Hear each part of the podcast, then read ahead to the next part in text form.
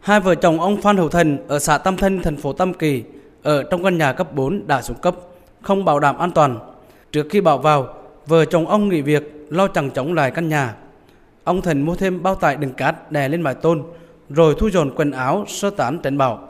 Bộ đội biên phòng tỉnh Quảng Nam bố trí xe buýt chở người dân đến điểm sơ tán tập trung tại Bộ Chỉ huy Bộ đội Biên phòng tỉnh để tránh bão. Ông Phan Hữu Thần cho biết, bộ đội lo cho dân cả bữa ăn và chỗ ngủ để tránh bão, bà con rất yên tâm. Như các anh quân đội biên phòng của tỉnh Quảng Nam tận tình giúp đỡ, có xe biên phòng đưa dân lên hết đây. Nói chung là lên đây thì rất quý, cơm nước quân đội lo hết. Từ tối nay, tại Quảng Nam bắt đầu có mưa nặng hạt dần. Đến 17 giờ hôm nay, tỉnh Quảng Nam đã hoàn thành sơ tán 172.000 hộ dân ở các vùng sung yếu đi tránh bão. Tại các điểm sơ tán tập trung đều bố trí các lực lượng công an dân quân địa phương canh gác hỗ trợ người dân, kiên quyết không để người dân trở về nhà khi bão chưa tan. Chiều nay, Phó Thủ tướng Trịnh Đình Dũng đến kiểm tra tình hình sạt lở tại bờ biển Cỡ Đài, thành phố Hội An.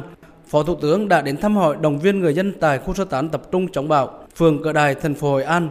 Phó Thủ tướng lưu ý bà con, đây là cơn bão mạnh nhất trong 20 năm qua. Các nhà yếu cấp 4 sẽ không chịu nổi sức gió bão. Vì vậy, bà con chịu khó vất vả thực hiện ý kiến chỉ đạo của chính quyền, chủ động sơ tán. Phó Thủ tướng Trịnh Đình Dũng đề nghị lực lượng công an bảo vệ tài sản người dân, bảo vệ an ninh, trật tự để bà con yên tâm. Chính quyền bảo đảm lương thực, thực phẩm, nhu yếu phẩm cho bà con tại nơi sơ tán. Khi bão tan, an toàn, người dân sẽ về nhà. Ông Lê Trí Thanh, Chủ tịch Ủy ban nhân dân tỉnh Quảng Nam cho biết, tỉnh có văn bản yêu cầu bắt đầu từ 20 giờ hôm nay, người dân không ra khỏi nhà. Ngày mai 28 tháng 10, cán bộ công chức, viên chức và người lao động được nghỉ làm việc.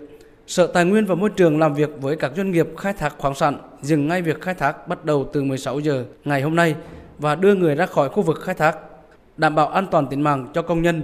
Ông Lê Trí Thân, Chủ tịch Ủy ban nhân dân tỉnh Quảng Nam cho biết, tỉnh đã yêu cầu các chủ công trình thủy lợi, thủy điện điều tiết nước, hạ mức nước ở các hồ chứa xuống mức thấp nhất để đón lũ sau bão.